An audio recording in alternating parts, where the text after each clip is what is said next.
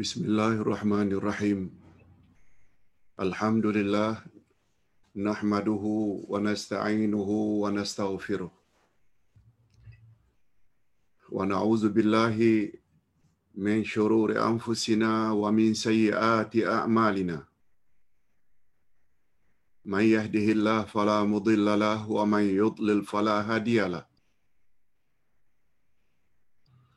أشهد أن لا إله إلا الله وحده لا شريك له وأشهد أن محمدا عبده ورسوله لا نبي بعده اللهم صل وسلم على نبينا محمد وعلى آله وصحبه أجمعين أما بعد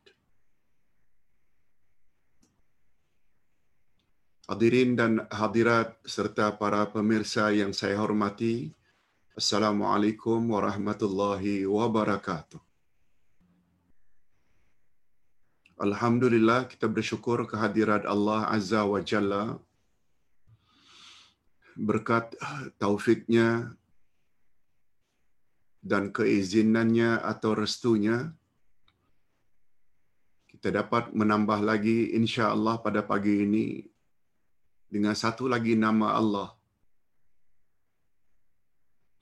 dari Al-Asma'ul Husna iaitu As-Sayyid.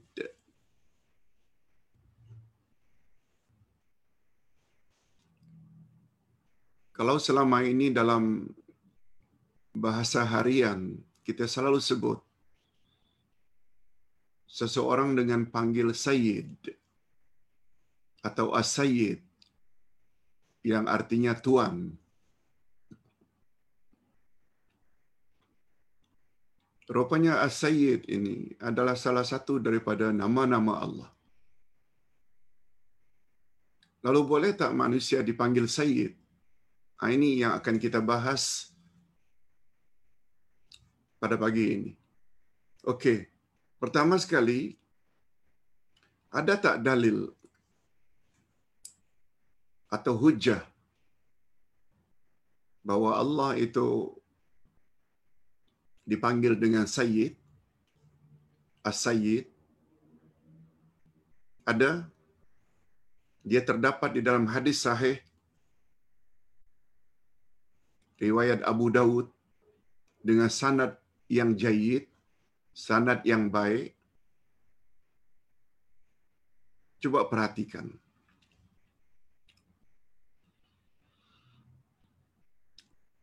Nama Allah As-Sayyid yang artinya pemimpin yang mutlak, pemimpin yang tertinggi. Tercantum di dalam sunnah Nabi sallallahu alaihi wasallam.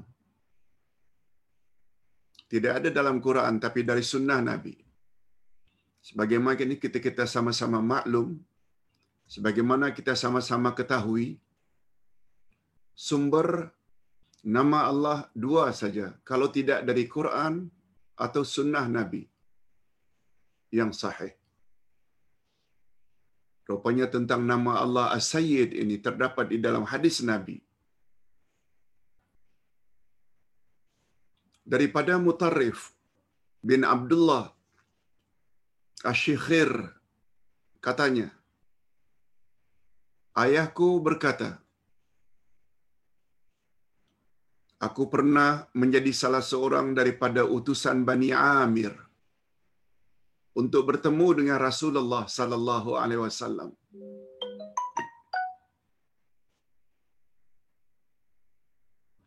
Lalu kami pun berkata kepada Rasul sallallahu alaihi wasallam, apa kami katakan? Anta sayyiduna فقال السيد الله. قلنا وأفضلنا فضلا وأعظمنا طولا. فقال قولوا. فقال قولوا بقولكم أو بعد قولكم. Wala yastajriyannakum syaitan Rawahu Abu Dawud bisanad jayyid. Terjemahan hadis. Tuhan adalah Sayyiduna. Ini kata rombongan yang ayahku salah seorang daripada rombongan tersebut berkata kepada Nabi, Anta Sayyiduna. Tuhan adalah pemimpin kami. Lalu baginda menjawab, As-Sayyid itu adalah Allah. As-Sayyid adalah Allah. Kami berkata lagi, Tuhan adalah orang yang paling mulia di antara kami. Tuhan adalah orang yang paling banyak berbuat kebaikan dan pemberian. Begitu kata rombongan kepada Nabi. Baginda lalu menjawab, Katakanlah oleh kamu, dengan perkataan kamu, seperti yang disuruh oleh agama, Ya Rasulullah, Ya Nabi Allah, itu agama suruh kamu memanggil aku. Atau sebahagian perkataan kamu. Salah satu dari panggilan itu. Ya Rasulullah ke, Ya Nabi Allah ke, Ya Habib Allah ke, silakan. Lalu Nabi mengingatkan, jangan kamu rela menjadi wakil. Jangan kamu rela menjadi wakil atau utusan atau utusan syaitan dalam hal ini. Itu warning dari Rasul. Peringatan dari Rasul. Jangan hendaknya kamu panggil aku ya Sayyidana. Sebab As-Sayyid itu adalah Allah. Tapi panggillah sebagaimana kamu disuruh memanggil aku. Ya Rasulullah, Ya Nabi Allah. Sebutlah dengan perkataan yang disuruh.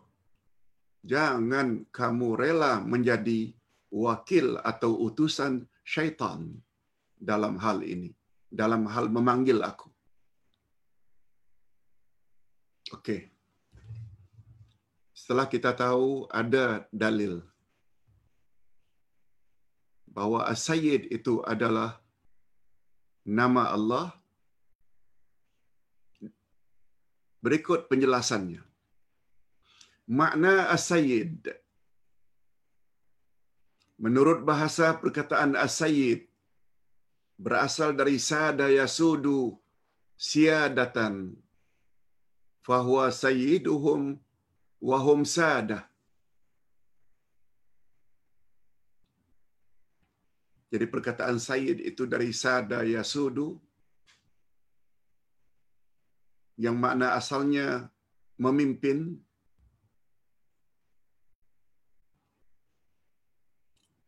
Menurut bahasa As-Sayyid membawa makna yang sangat banyak.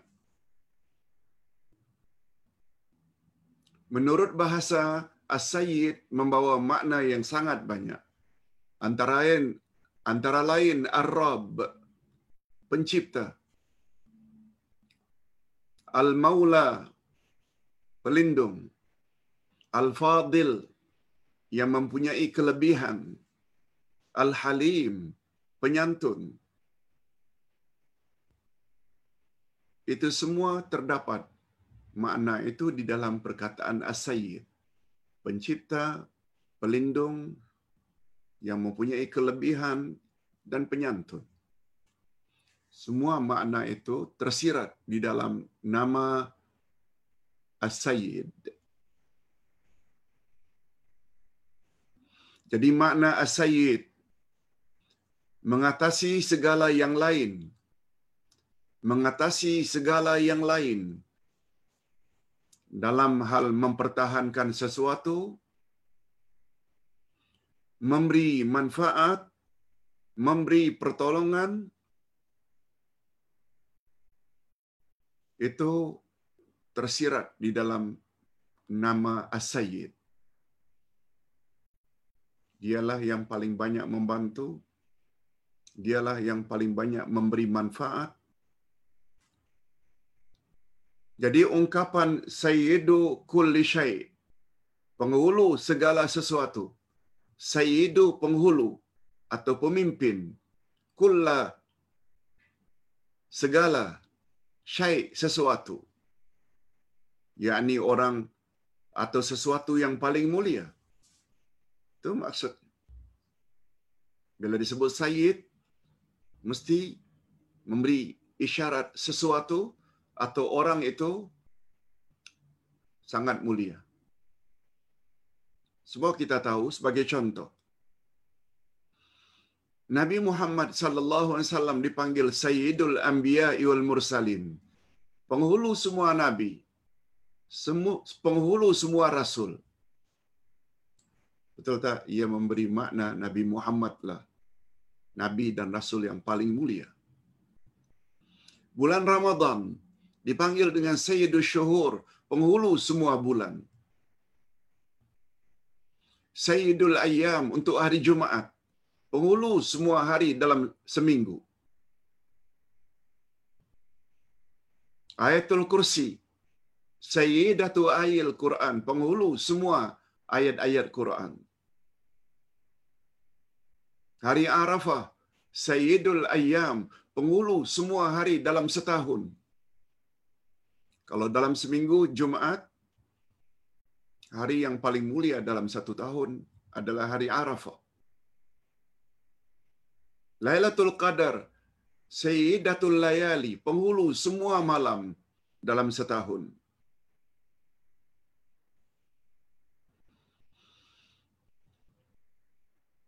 Sayyidul Istighfar, penghulu semua istighfar. Yaitu permohonan kita memohon ampun kepada Allah bila kita baca penghulu semua istighfar itulah istighfar yang paling hebat. Okey. Setelah kita tahu makna sayyid segala sesuatu yang sangat mulia, segala sesuatu yang paling banyak memberi manfaat. Coba sebagai contoh. Beramal di malam Lailatul Qadar lebih baik daripada beramal seribu bulan. Puasa pada hari Arafah, Allah ampun dosa dua tahun. Setahun sebelum dan setahun sesudah. Tidak ada yang boleh lawan bila disebut Sayyid. Hebatnya. Nah sekarang kita lihat pula dari sudut agama. Tadi baru sudut bahasa. Adapun as-sayyid menurut istilah syarak atau istilah agama ialah penghulu atau pemimpin segala makhluk. Kalau Allah Taala dikatakan sayyid, dia adalah pemimpin segala makhluk. Dialah raja mereka yang kepadanya tempat mereka kembali dan dengan arahannya mereka berbuat. Mereka semua tunduk patuh hanya kepadanya, yakni kepada Allah. Dialah yang mengatur segala urusan demi kemaslahatan atau kebaikan mereka. Allah yang punya sifat sempurna seperti itu hanya ada pada Allah. Bukan pemimpin kita. Bukan bukan our leader. Dia boleh bantu kita kadang-kadang untuk seketika saja. Dia boleh bantu kita dalam beberapa bidang saja. Tapi secara mutlak, as-sayyid itu hanya dimiliki oleh Allah Azza wa Jalla. Jika para malaikat jin dan manusia jika para malaikat makhluk jin dan manusia adalah makhluk ciptaan Allah dan mereka adalah hambanya serta penguasa mereka tertinggi. Allah adalah penguasa mereka tertinggi. Mereka semua berhajat kepadanya setiap saat. dan tidak terlepas ketergantungan mereka kepadanya walau sekelip mata. Walau sekelip mata. Itu sebabnya ada doa, Ya Allah, janganlah engkau biarkan diriku kepada aku walau sekelip mata. Dengan kata lain, tolong ya Allah jangan engkau abaikan aku. Jangan engkau tidak pedulikan aku. Itu maksudnya. Bukan sehari dua. Walau satu second. Wala takilni ila nafsi tarfata ain. Janganlah engkau serahkan diriku kepadaku walau sekelip mata. Itu kan dalam doa kita pagi petang.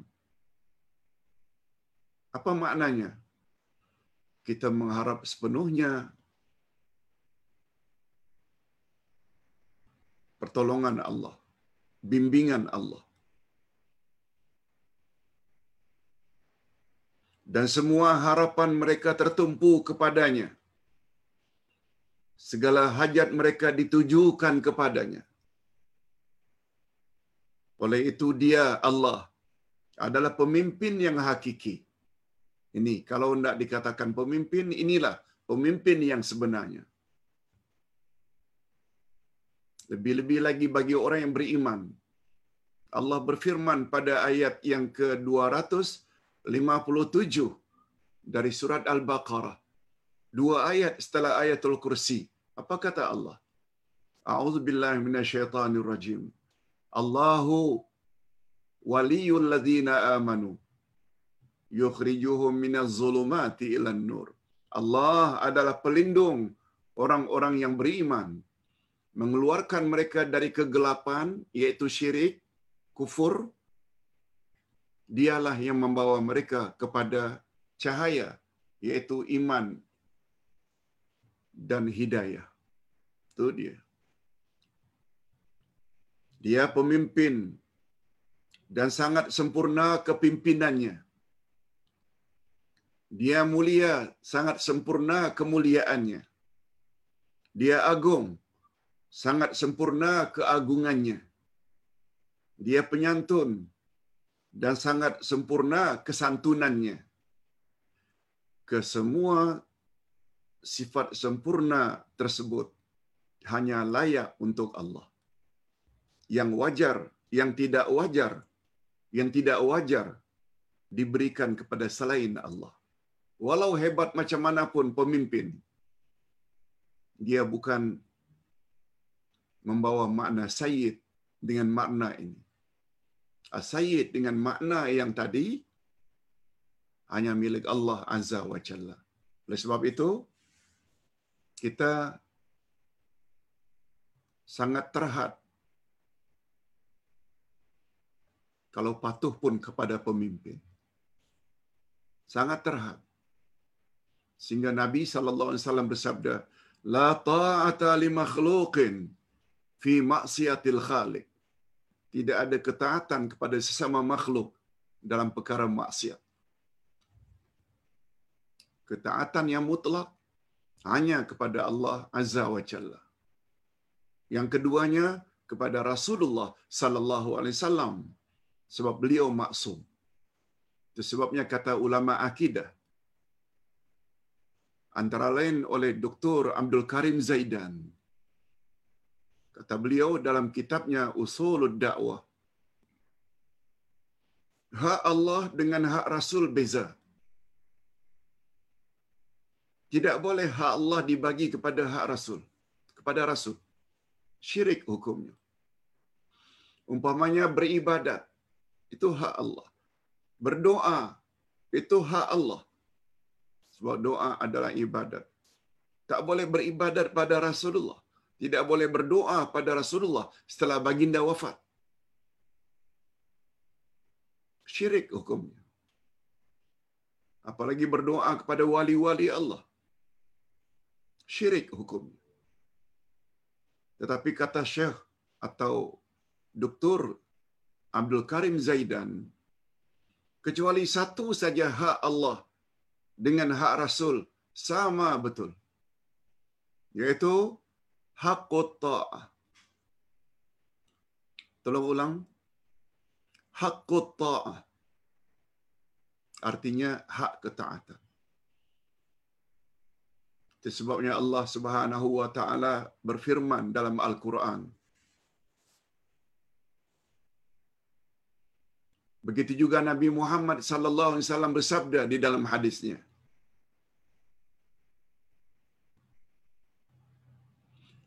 Kata Nabi, "Man ata'ani faqad ata Allah." Siapa taat padaku sama dengan dia taat pada Allah. Wa man asani faqad asallah. Siapa yang ingkar berbuat maksiat padaku sama dengan dia berbuat maksiat ingkar kepada Allah. Satu hak saja antara Allah dengan Nabi sama, yaitu hak ketaatan. Apa sebab? Sebab Nabi Muhammad adalah Rasulullah, utusan Allah untuk menyampaikan pesan-pesan Allah kepada umat manusia. Oleh sebab itu, bila kita patuh Nabi, maknanya kan sama dengan kita mematuhi Allah. Bila kita bangkang Nabi, betul tak juga sama dengan kita membangkang Allah? Okey, itu yang Ustaz maksudkan. Nah, sekarang kita berpindah kepada kehebatan nama Allah As-Sayyid. Ustaz Im pun di sini ada tiga kehebatan nama Allah As-Sayyid.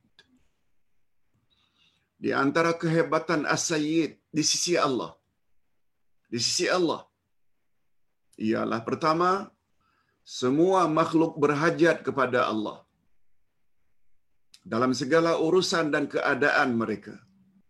Apakah pada waktu malamnya atau siangnya, ketika mukimnya, maknanya berada di tempat, atau ketika safarnya, ketika dia bepergian musafir, ketika dia makan, ketika dia minum, dan segala-galanya. Di sinilah rahasianya, kata Nabi. Sebelum makan, sebelum minum, sebelum keluar rumah untuk pergi keluar rumah, bacalah Bismillah. Bismillahirrahmanirrahim. Bismillah Allahu Akbar ketika menyembelih. Bismillah tawakkaltu 'ala Allah. La haula wa la quwata illa billah bila akan keluar rumah. Mengapa bismillah? Dalam kaedah bahasa Arab, ba di sini, huruf ba di situ, bismillah. Asalnya bi, ismi Allah. Cuma dibaca dengan ringkas bismillah. Dengan nama Allah. Bi dengan ismi nama Allah. Bismillah. Tapi bi di situ dengan makna lil isti'anah. Lil isti'anah. Lil isti'anah maknanya minta tolong. Mohon bantuan. Itu makna lil isti'anah. Dengan pertolongan engkau ya Allah aku boleh makan. Dengan pertolonganmu ya Allah aku boleh minum. Dengan pertolonganmu ya Allah aku boleh menyembelih binatang ini. Dengan pertolonganmu ya Allah aku boleh selamat pergi dan balik dari musafir. Semuanya bi itu mengandung makna lil isti'anah. Mohon pertolongan Allah. Itu rahasia di balik bi di dalam bismillah. Bukan sekedar sebut nama Allah saja anda. Betul kita ingin makan, ada hasrat ingin makan. Betul tangan mengambil makanan, bawa ke mulut, bibir dibuka, mulut dibuka, lalu dikunyah, lalu ditelan. Betul? Tapi kalau bukan karena pertolongan Allah, tangan tak boleh membawa makanan ke mulut. Kalau bukan karena pertolongan Allah, kita tidak akan mampu mengunyah. Kalau tidak dengan pertolongan Allah, kita tidak akan boleh menelan. Sebab prinsipnya, la haula wala quwata illa billah. Kita tidak ada daya, kita tak ada kekuatan kecuali dengan pertolongan Allah. Yes, itu dia rahasia mengapa setiap pekerjaan yang baik kita awali dengan bismillah. Itu sebabnya kata Nabi dalam satu hadis, kullu amrin zibalin lam yubda bi bismillah fahuwa abtar. Setiap pekerjaan yang baik-baik yang tidak diawali dengan bismillah tidak akan diberkati oleh Allah. Tidak akan diberkati pekerjaannya itu oleh Allah. Okey, kehebatan yang kedua. Sekiranya Allah tidak berkehendak mewujudkan mereka. Kalau Allah tidak mau jadikan kita, niscaya mereka tidak akan wujud. Jika Allah tidak berkehendak memanjangkan usianya, niscaya umur mereka tidak akan dipanjangkan. Sebabnya begitu memasuki tahun hijrah baru 1442 banyak-banyak bersyukur pada Allah. Sebab yang memperpanjangkan usia kita sehingga layak memasuki tahun baru hijrah 1442 itu kerja Allah. Ia juga mengandung makna as-sayyid. Jika Allah tidak berkehendak menolong kita, niscaya mereka tidak akan mendapat pertolongan selain Allah. Ingat selalu nikmat yang kita terima dari Allah ditinjau dari satu angle, dua, nikmatul ijad, nikmat mengadakan kita dari tiada menjadi ada. Dan yang kedua, nikmatul imdad, yaitu supply segala hajat dan keperluan kita sehingga kita boleh hidup selesa, boleh survival. Semua adalah anugerah dari ilahi. Ini di antara makna as-sayyid. Yang ketiga, tidak berhak dan tidak layak mana-mana pihak dipanggil as-sayyid secara mutlak. Ha, ini. Ada perkataan secara mutlak. Boleh panggil ya sayyidi. Sayyidi maknanya wahai tuanku. Ya sayyidana wahai tuan kami. Wahai penghulu kami boleh. Yang tak boleh, Sayyid diartikan secara mutlak. Dialah paling sempurna, dialah paling banyak memberi manfaat kepada kita. Secara mutlak tidak boleh. Ustaz ulang, tidak berhak dan tidak layak mana-mana pihak dipanggil as-sayyid secara mutlak selain Allah Subhanahu wa taala berdasarkan pengertian umum di atas. Kita dah jelaskan di atas. Namun penggunaan panggilan sayyid pada manusia dibolehkan tetapi terbatas bukan mutlak. Yes, terbatas bukan mutlak. Kita teruskan sebab nota pagi ini agak panjang, tujuh muka surat. As-Sayyid untuk manusia bersyarat boleh gunakan untuk manusia tapi bersyarat. Apa dia? Imam Ibnul Qayyim berkata, para ulama berbeza pendapat tentang penggunaan nama As-Sayyid untuk manusia kepada dua pendapat. Pertama, Imam Malik rahimahullah melarang menggunakan nama As-Sayyid bagi manusia. Imam Malik larang. Hujah mereka adalah hadis di atas. Ketika baginda Rasul sallallahu alaihi wasallam disebut oleh para sahabat anta sayyiduna engkau adalah sayyid kami. Apa kata Nabi? As-sayyid Allah. As-sayyid itu Allah. Kata Imam Malik itu memberi isyarat. Kalau Nabi saja manusia sesempurna itu melarang jangan gunakan sayyid untuk diri beliau, apatah lagi kita. Manusia sempurna seperti Nabi pun tak mau dipanggil Sayyid. Apalagi kita. Golongan yang kedua. Golongan yang kedua. Golongan yang membolehkan penggunaannya untuk manusia. Ini pandangan majoriti. Boleh. Tak salah.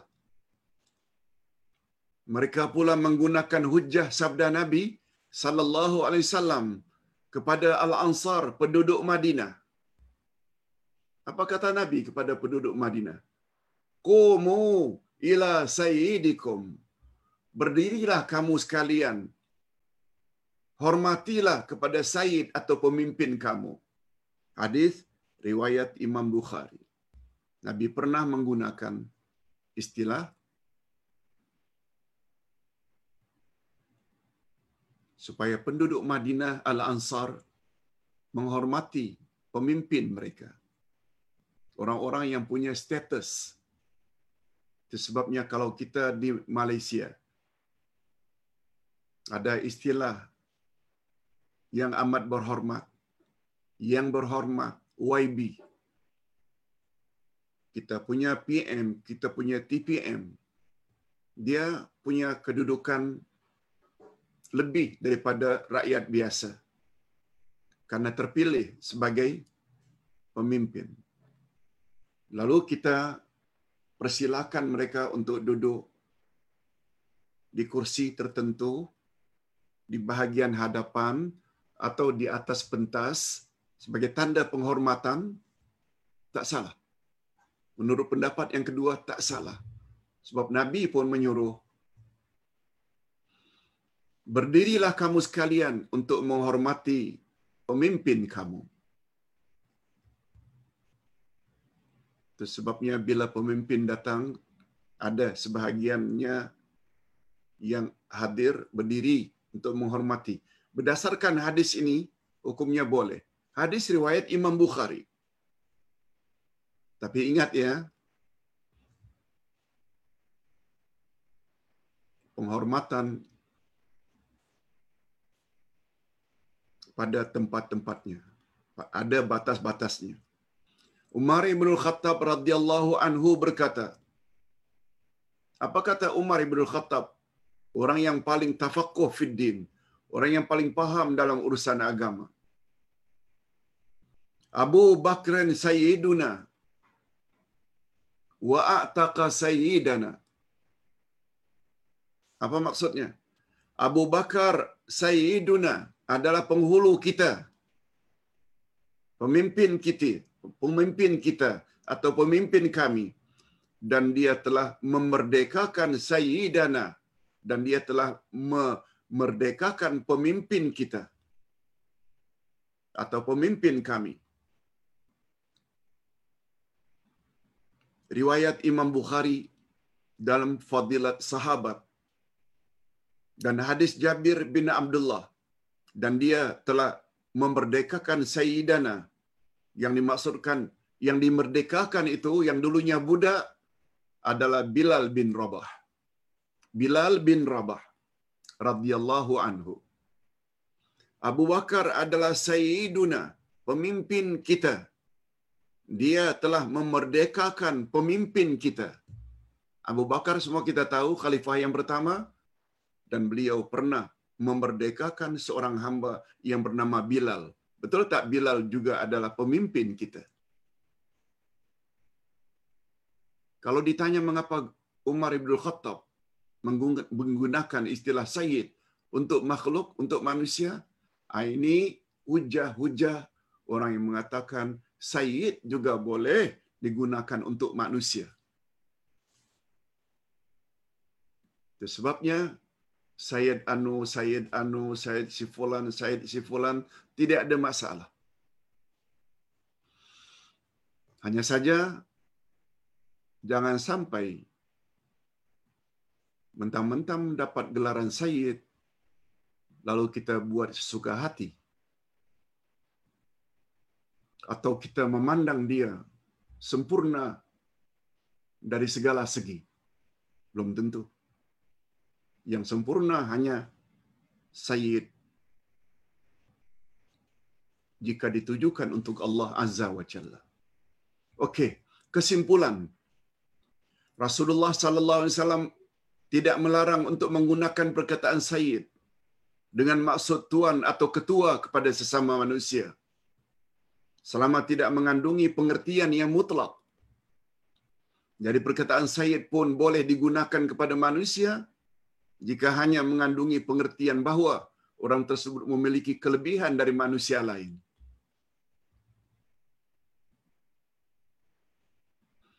Dari satu sisi, biasanya orang yang bergelar sayyid-sayyid ini mereka ada hubung kait dengan Rasulullah sallallahu alaihi wasallam. Betul tak? Keturunan Rasulullah adalah memang paling mulia? Boleh? Yang kedua, as-sayyid terkadang digunakan dengan makna suami. Dalam bahasa Arab, as-sayyid kadang-kadang digunakan juga untuk kedudukan suami.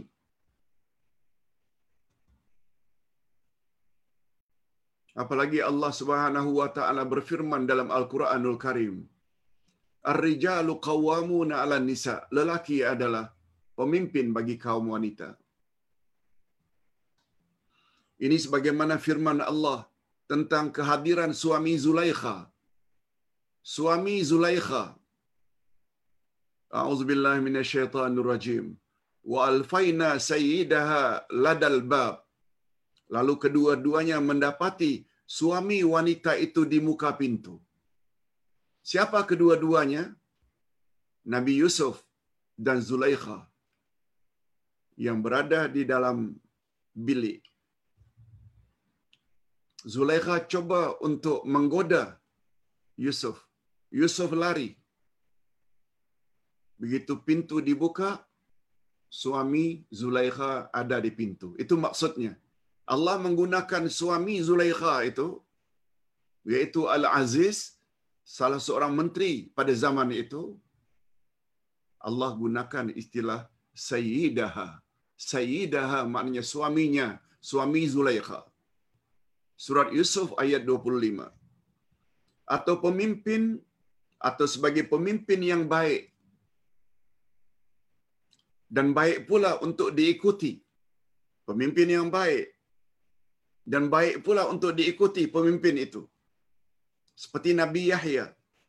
Allah menggunakan istilah wa sayyidan wa hasuran wa nabiyya minas salihin. Nabi Yahya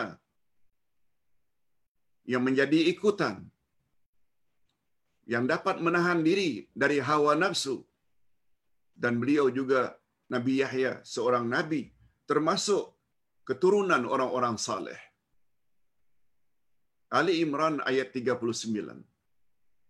Oleh sebab itu kesimpulannya boleh tak Sayyid itu digunakan untuk panggilan sesama manusia? Boleh. Tapi dengan syarat tadi, tidak mutlak. Kita masuk bahagian berikutnya. Jangan menyanjung manusia berlebihan. Nah ini dia. Walaupun dia pemimpin kita, tapi jangan sanjung dia berlebih-lebihan. Rasulullah sallallahu alaihi wasallam melarang menyanjung sesama manusia secara berlebihan.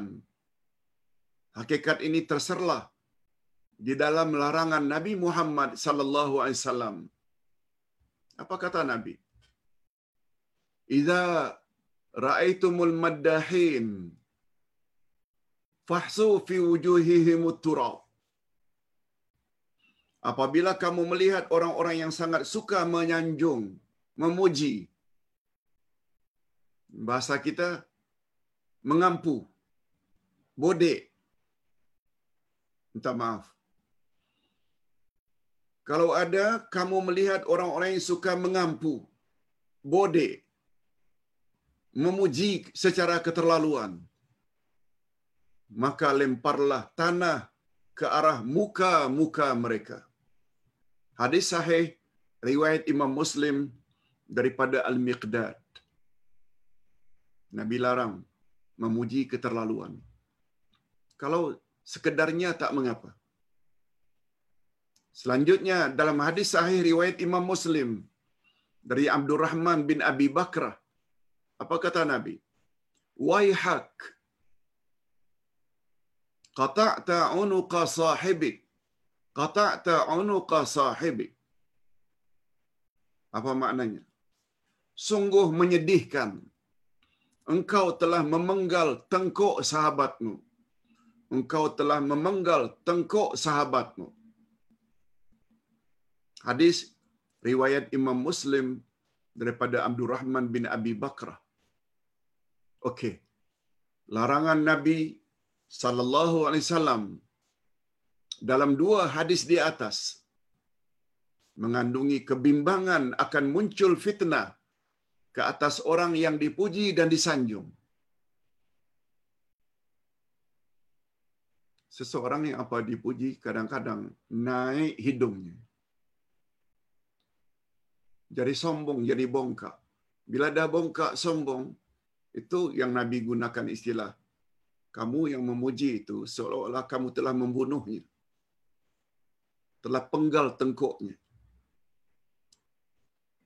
juga kebimbangan ke atas orang yang memuji bukan saja yang dipuji boleh akhirnya ria sombong bongkak juga bahaya kepada yang memuji atau menyanjung melampaui batasan dalam sanjungannya adapun sanjungan yang tidak berlebihan dan diyakini tidak menimbulkan fitnah maka hukumnya tidak mengapa Masya Allah Ustaz. Nampaknya hari ini sehat. Masya Allah Ustaz. Dan, dan, dan, dan. Kalau sekedarnya tak mengapa. Tak mengapa. Cuma yang disanjung mestilah kembalikan sanjungan itu kepada Allah. Masya Allah Ustaz. Makin sehat aja nampaknya. Ustaz akan jawab Alhamdulillah. Alhamdulillah. Kembalikan semua sanjungan orang pada kita. Jangan ditelan. Tapi serahkan pada Allah. Itu sebabnya di negara Arab. Pembesar selalu di depan mejanya ada ungkapan. Atau dia punya rumah besar macam istana, di atas pintu rumahnya mesti ada tulisan. Apa bunyi tulisan itu? Hada min fadli rabbi. Ini semua adalah berkat anugerah ilahi. Oh, aku punya rumah besar. Semua ini adalah berkat anugerah ilahi. Pemberian Allah. Supaya apa? Supaya tidak timbul rasa riak.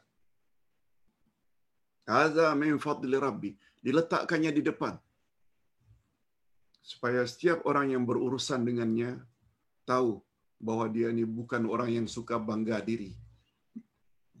Tapi semua yang dia perolehi, sama ada harta atau pangkat, semuanya itu tidak akan muncul tanpa pemberian daripada Allah Azza wa Jalla. Sayyid yang sebenarnya. Bagus juga kita jadikan panduan dan renungan kata-kata Abu Bakar As-Siddiq. Ketika Rasulullah sallallahu alaihi wasallam wafat. Ketika Rasulullah sallallahu alaihi wasallam wafat, meninggal dunia, apa kata Abu Bakar? Man kana ya'budu Muhammadan fa inna Muhammadan qad mat.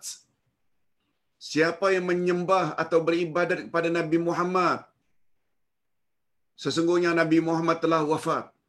Nabi Muhammad telah meninggal dunia. Siapa yang menyembah Nabi Muhammad, Muhammad meninggal dunia. Apa maksud hadis? Maaf, apa maksud asar ini? Kata-kata Abu Bakar. Kalau Ustaz boleh jelaskan sedikit. Dikatakan bahawa Umar bin Khattab radhiyallahu anhu beliau mula-mula tak percaya Nabi Muhammad wafat. Disebabkan karena sayangnya baginda. Sayangnya beliau terhadap baginda tak mau balik baginda itu mati wafat Sampai Abu Bakar kata kata-kata ini. Siapa yang selama ini beribadat kepada Muhammad, Muhammad telah wafat. Seolah-olah membawa makna, tapi siapa yang selama ini beribadat pada Allah, Allah tak akan mati. Yes, itu maksudnya. Kesimpulannya, dibolehkan menyandarkan perkataan Sayyid, pemimpin atau ketua kepada manusia, tetapi terbatas kepada disebut dengan siadah muqayyadah. Siadah muqayyadah, iaitu kepimpinan yang terhad, pemimpin yang terbatas, kepimpinan yang terbatas. Apalagi di Nusantara, di Indonesia ke atau di Malaysia, kalau tidak salah, semua kita tahu, setiap pemimpin diangkat untuk dua untuk dua penggal. Satu penggal itu satu penggal lima tahun. Kemudian pilihan raya lagi. Atau kalau di Indonesia pemilu. Pemilihan umum. Lalu diangkat lagi sekali. Tapi ada setengah-setengah negara membatasi hanya dua term saja. Dua term saja. Dua term saja. Maknanya dua kali lima tahun. Setelah itu tak boleh lagi. Ini maknanya siadah muqayyadah. Kepimpinan yang terbatas. Terhad atau sindiran. Pemimpin dalam makna sindiran, bukan mutlak. Bukan hakiki. Adapun yang berhak dan layak mendapat siadah mutlaqah, kepimpinan yang mutlak, hanya Allah Azza wa Jalla. Hakikat ini tergambar dalam firman Allah. Allah berfirman, In kullu man fis samawati wal ardi illa atir rahmani abda. Tidak ada seorang pun di langit dan di bumi kecuali akan datang kepada Tuhan yang Maha Pemurah selaku seorang hamba. Kita semua hamba Allah. Tak kira apa pangkat kita. Tak kira apa keturunan kita. Dari suku ini ke bangsa ini ke. Semua kita hamba. Semua kita akan datang menghadap Allah yang Maha Pengasih. Itu dia yang dipanggil dengan siadah mutlaqah. Kepimpinan yang mutlak. Absolut. Seluruh makhluk, walau bagaimanapun kuatnya, gagahnya, keingkarannya, kekafirannya, dia adalah Abdullah. Dia adalah Abdullah, hamba Allah. Walaupun dia tidak beribadat menyembah Allah. Walau. Apakah dia suka atau tidak suka. Semuanya akan kembali menemui Allah kelak di akhirat sebagai seorang hamba. Nasib seseorang di akhirat nanti sangat tergantung apa yang dia buat ketika di atas muka bumi. Itu sebabnya selagi hayat di kandung badan, berbuatlah sesuatu yang boleh mendatangkan manfaat di akhirat nanti. Ingat, hukum Allah ada tiga jenis. Masih ingat? Al-ahkamul qadariyah, hukum takdir. Kita tak tahu. Termaktub dalam loh mahfuz. Kita akan jadi orang bahagia ke atau orang yang menderita? Kita akan jadi penghuni syurga atau penghuni neraka? Kita tak tahu. Bila kita akan mati? Kita tak tahu. Itu namanya al-ahkamul qadariyah. Yang kedua, al-ahkamul syariah, hukum hakam syarak, hukum agama. Ada halal, ada haram, ada suruhan, ada larangan. Yang kita perlu terikat dengan hukum syarak. Nah, yang ketiga jangan lupa. Ini yang membuat kita di atas muka bumi senantiasa under control. Apa sebab?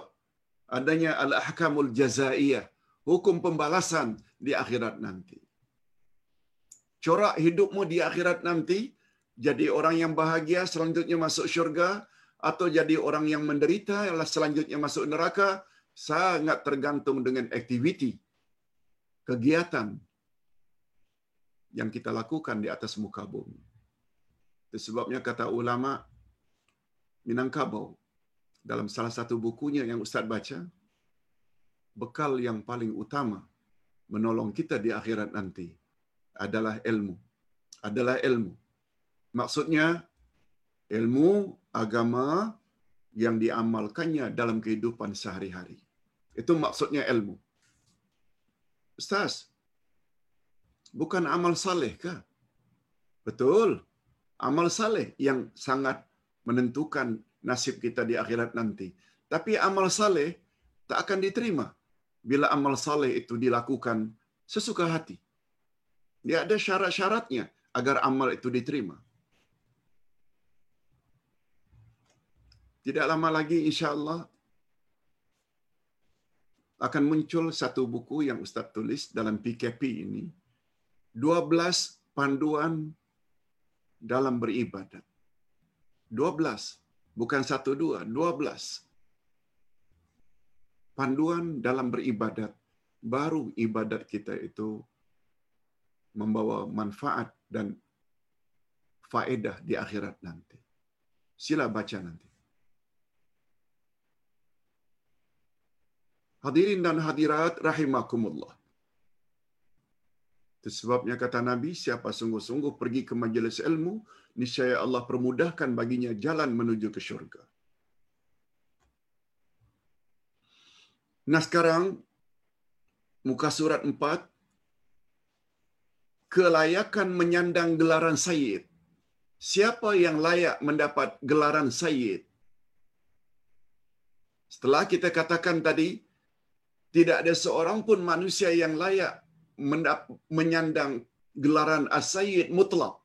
Siadah mutlakah. Sebab itu hanya milik Allah. Tapi siadah muqayyadah. Iaitu kepimpinan yang terhad. Siapa yang layak? Ini dia penjelasannya. Dekatkan diri kepada Allah. Dekatkan diri kita kepada Allah. yang dipanggil dengan As-Sayyidul Mutlaq. Pemimpin mutlak. Dekatkan diri kita kepada Allah. Jangan kerja kita dekatkan diri dengan pemimpin yang muqayyadah. Banyak manusia suka mendekatkan diri dengan para pemimpin karena ingin mendapat manfaat dari statusnya untuk dapat tender, untuk dapat kemudahan dekat dengan pemimpin-pemimpin. No. Salah. Yang betul itu dekatkan diri kepada Sayyid Al-Mutlaq. Siapa dia? Allah Azza wa Jalla. Hanya dengan bersikap demikian kita layak menjadi Sayyid dan ketua atau pemimpin di kalangan kaum kita. Kita hiasi diri kita dengan akhlak yang mulia.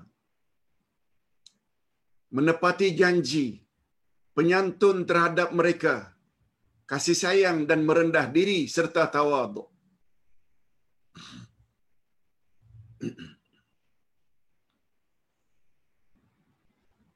Itu sebabnya Nabi Muhammad sallallahu alaihi wasallam diingatkan oleh Allah. Apa kata Allah dalam surat Al-Ahzab ayat 48?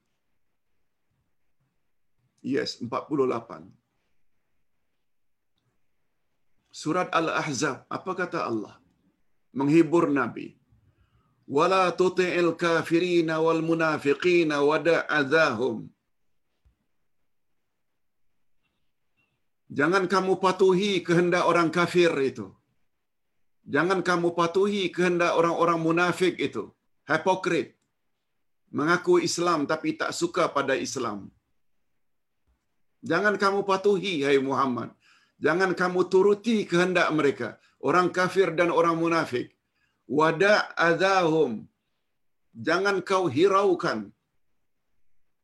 gangguan-gangguan mereka. Coba dengar apa kata Allah. Memberi kekuatan pada Nabi. Apa kata Allah selanjutnya? Wa tawakkal 'ala Allah wa kafa billahi wakila. Tapi hendaklah kamu berserah diri kepada Allah. Maknanya dekatkan diri mu kepada As-Sayyidul Mutlaq iaitu Allah. Wa kafa billahi wakila. Cukup Allah sebagai pelindung dan penolong. Yes. Para pendakwah juga mesti ikut. Sebab bila kita menyampaikan kebenaran, banyak orang tak suka. Jangan peduli, teruskan kebenaran sampaikan. Orang suka ke tak suka ke, teruskan. Tapi jangan lupa pada masa yang sama, bangkit malam, sepertiga akhir malam, mengadu pada Allah. Allah janji, cukuplah Allah sebagai pelindung. Berdoa pada Allah agar diberi kekuatan. Agar orang yang mendengar penyampaiannya dibuka hati dan mendapat hidayah. Doa. Itu maksudnya. Ayat 48 dari surat Al-Ahzab. Kita teruskan. As-Sayyid atau pemimpin dari kalangan manusia. As-Sayyid atau pemimpin dari kalangan umat manusia ialah orang yang dipandang mulia dan dia sendiri enggan melakukan perkara-perkara mungkar. Dia sendiri tak mau buat perkara maksiat mungkar. Sehingga rakyatnya atau masyarakatnya memandang tinggi dia. Orang yang mempunyai kelebihan atau keistimewaan mestilah memiliki kelebihan dari orang lain. Seperti pemurah, penyantun, suka memberi, sabar, serta sanggup menghadapi karenah dan cacian kaumnya. Sabar. Orang cakap macam mana pun, orang gelar macam mana pun dengan gelaran-gelaran yang menyakitkan hati, sabar. Jangan marah. Dengan kata lain, seseorang sangat memungkinkan untuk mendapat gelaran sayyid dari kalangan manusia jika ia senantiasa menghias dirinya dengan akhlak dan budi pekerti yang luhur dan mulia. Yes, orang macam itu baru layak dikatakan sayyiduna. Pemimpin kami. Atas dasar itulah, coba dengar baik-baik, ini poin penting. Lebih-lebih lagi pada zaman akhir-akhir ini. Apa kata Nabi? Atas sebab itulah Rasulullah sallallahu alaihi wasallam melarang memanggil orang munafik, hipokrit. Cakap lain, buat lain. Apa kata Nabi? Nabi larang menggunakan perkataan sayyid untuk orang munafik. Orang yang tidak menepati janji, orang yang akhlaknya buruk. Ini kata-kata Nabi. Hadis riwayat Imam Ahmad dan Abu Daud dan dinilai hadis ini sahih oleh Syekh Nasaruddin Albani seorang pakar hadis zaman kini. Apa kata Nabi? La taqulu lil munafiqi sayyidana fa innahu in yaku sayyidakum faqad askhattum rabbakum azza wa jalla.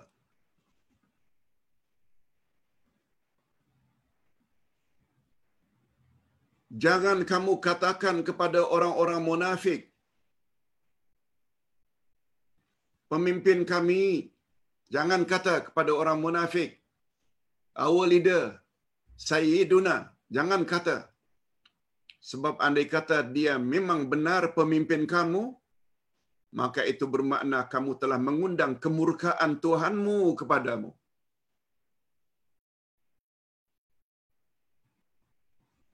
kalau kita kata mereka itu adalah pemimpin kita itu bermakna kita telah mengundang murka Allah ke atas kita Hadis riwayat Imam Ahmad dan Abu Dawud. Hadis ini sahih menurut Syekh Nasaruddin Albani. Terdapat di dalam masyarakat orang yang hanya mementingkan dirinya sendiri. Lebih tinggi dari derajat ini jika dia mengutamakan juga kesejahteraan ahli keluarganya saja. Bukan bijaksana tapi bijak sini. Bukan bijaksana tapi bijak sini. Yang diutamakannya keluarganya saja. Terdapat dalam masyarakat. Di negara antah berantah. Wujud perkara ini. Terdapat di dalam masyarakat orang yang hanya mementingkan diri sendiri.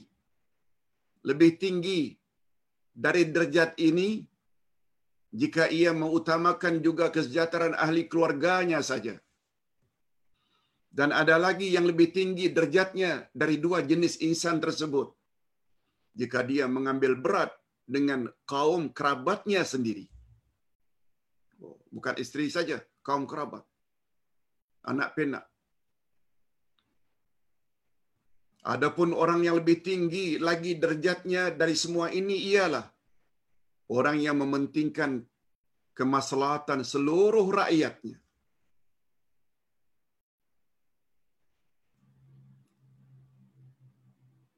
Adapun orang yang lebih tinggi lagi derajatnya dari semua ini ialah orang yang mementingkan kemaslahatan seluruh rakyatnya. Namun demikian Nabi Muhammad sallallahu alaihi wasallam adalah satu-satunya insan yang paling tinggi derajatnya. Sebab baginda mementingkan dan mengambil berat nasib seluruh manusia. Ustaz buat contoh. Kalau orang mementingkan diri sendiri, dia ambil berat terhadap dirinya sendiri.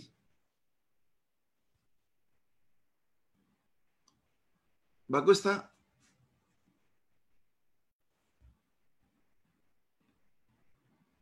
Dia berbuat baik, dia beramal saleh, bukan hanya salat fardu, juga rawatib, qiyamul lail. Bukan saja puasa Ramadan, juga puasa sunat Senin Kamis, Arafah, Ashura, Ayyamul Bid, hari-hari putih. Baik tak? Baik. Tapi lebih tinggi daripada orang itu,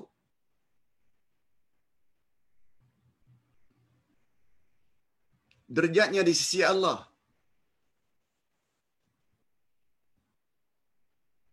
Bila dia memperbaiki dirinya dengan amal saleh, dia juga ajak ahli keluarganya beramal saleh. Bangkit malam bukan hanya dia yang salat malam, tapi juga istrinya dan anak-anaknya. Lebih tinggi daripada golongan kedua ini, pertama tadi, dah tinggi dah, baik dah. Bila orang tersebut membuat persiapan untuk dirinya saja. Lebih tinggi lagi, bila dia ajak ahli keluarganya. Dah lebih tinggi lagi, lebih tinggi lagi, ketiga, lebih tinggi lagi, bila dia ajak bukan hanya keluarganya, kaum kerabat, uncle, auntie, cousin, semua diajak bersama buat usrah. Usrah keluarga beri pencerahan. Lebih tinggi lagi, lebih tinggi lagi derajatnya di sisi Allah, lebih tinggi lagi derajatnya di sisi Allah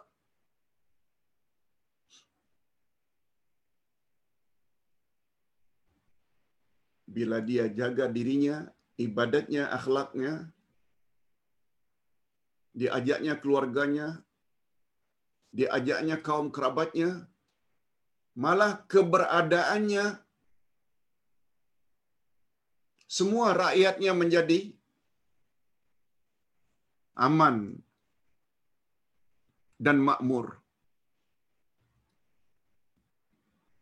Kalau kita dah tahu ini, kan ini lambang pemimpin yang paling baik. Tapi tidak boleh lawan dengan Nabi Muhammad sallallahu alaihi wasallam. Ini pihak yang teratas apa dia? Sebab Nabi Muhammad sallallahu alaihi wasallam diutus oleh Allah rahmatan lil alamin. Kedatangan Nabi Muhammad sallallahu alaihi wasallam bermanfaat untuk seluruh manusia, seluruh alam.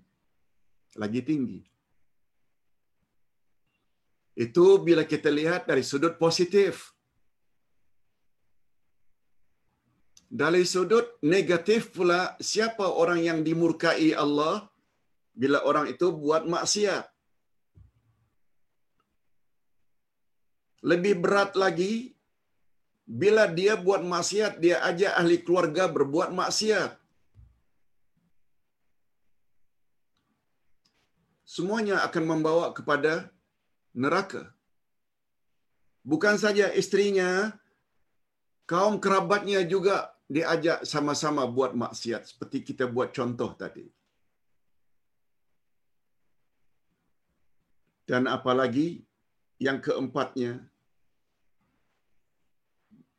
bukan saja dia telah menzalimi istrinya, anak-anaknya, kaum kerabatnya, rakyatnya juga dizalimi. Sehingga susah rakyat. Itu dari sudut negatifnya. Jadi macam mana orang tersebut mau dikatakan Sayyiduna? Macam mana orang tersebut dikatakan Sayyiduna? Nabi Muhammad sallallahu alaihi wasallam paling mulia pun rahmatan lil alamin. Begitu dikatakan oleh utusan tadi anta sayyiduna nabi macam keberatan. As-sayyid itu adalah Allah. Mudah-mudahan penerangan ini dapat kita fahami. Coba tengok apa kata nabi.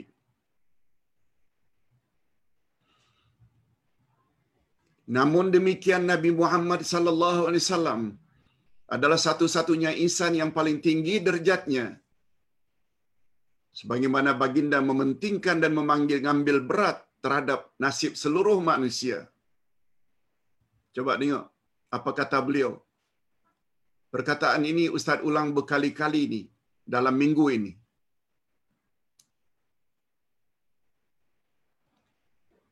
Apa kata Nabi?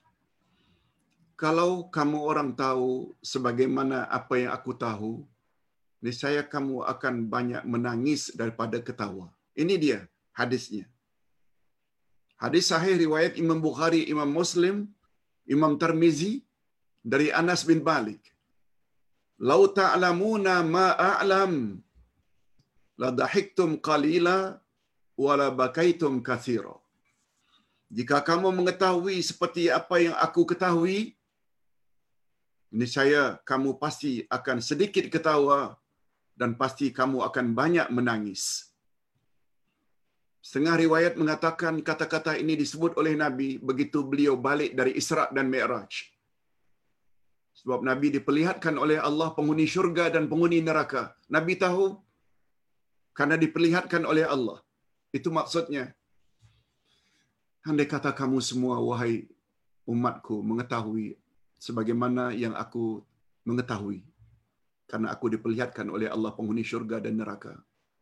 Nescaya di dunia ini kamu akan lebih banyak menangis daripada ketawa. Ha, faham-fahamlah kita. Macam mana hebatnya kepimpinan Nabi Muhammad sallallahu alaihi wasallam bukan hanya diri, bukan hanya keluarga, kaum kerabat, tapi juga rakyat seluruhnya, tak kira apa suku apa bangsa. Yes, ini orang yang paling layak dipanggil Sayyid. Itu pun beliau agak keberatan tadi. Nah, sekarang kita sampai ke larangan, maaf, rahasia di balik larangan Nabi. Apa dia rahasia di balik larangan Nabi? Jangan panggil aku Sayyid. Sebab Sayyid itu Allah. Apa rahasia di baliknya? Jika Nabi Muhammad sallallahu alaihi wasallam sendiri melarang dirinya dipanggil sayyid padahal baginda maksum tidak pernah melakukan dosa dan baginda juga memiliki akhlak yang mulia malahan menjelaskan bahawa as-sayyid itu adalah Allah namun demikian manusia masih boleh dipanggil sayyid jika panggilan itu terbatas di dalam siadah muqayyadah kepimpinan yang bersifat terbatas, bukan siadah mutlaqah. Kepimpinan yang mutlak. Sebab kepimpinan dalam penciptaan, pemilikan, kekuasaan, perlindungan, mendatangkan manfaat, menghindarkan diri dari mudarat, itu hanya milik Allah. Oleh itu, jika manusia menjadikan makhluk sebagai Allah, oleh sebab itu, jika manusia menjadikan makhluk selain Allah sebagai sayyid, dengan maksud ini, apakah kepada roh-roh orang-orang saleh yang sudah wafat? Atau orang-orang saleh yang masih hidup? Atau menggantungkan harapan dan hajat kepada mereka? Atau memohon agar mereka menghindarkan daripada kesusahan? Maka perbuatan itu boleh membawa kepada syirik dan menuju neraka jahanam.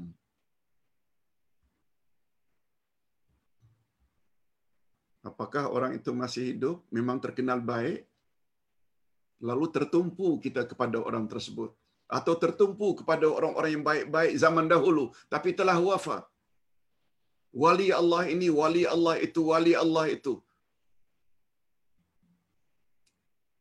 Lalu kita sanjung-sanjung.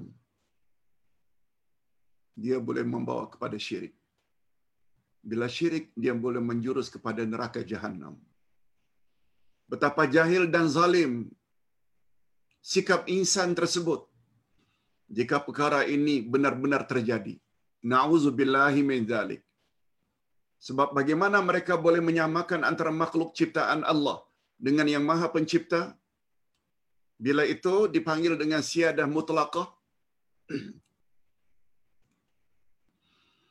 Itu sebabnya ada dakwaan, oh kalau kami tak sebut nama wali-wali itu, doa kami tak akan kabul. Betul tak itu bermakna? Hak pengkabulan dari Allah itu sangat terbatas dengan wali-wali tertentu. Ibadat dalam Islam termasuk doa mesti direct kepada Allah. Berapa banyak doa dalam Al-Quran Allah ajar, Rabbi firli wali walidayya. Oh Tuhan, ampunkanlah dosaku dan dosa kedua ibu bapakku. Rabbana hablana min azwajina, Rabbana atina fid dunya hasanah. Semuanya Rabbana langsung.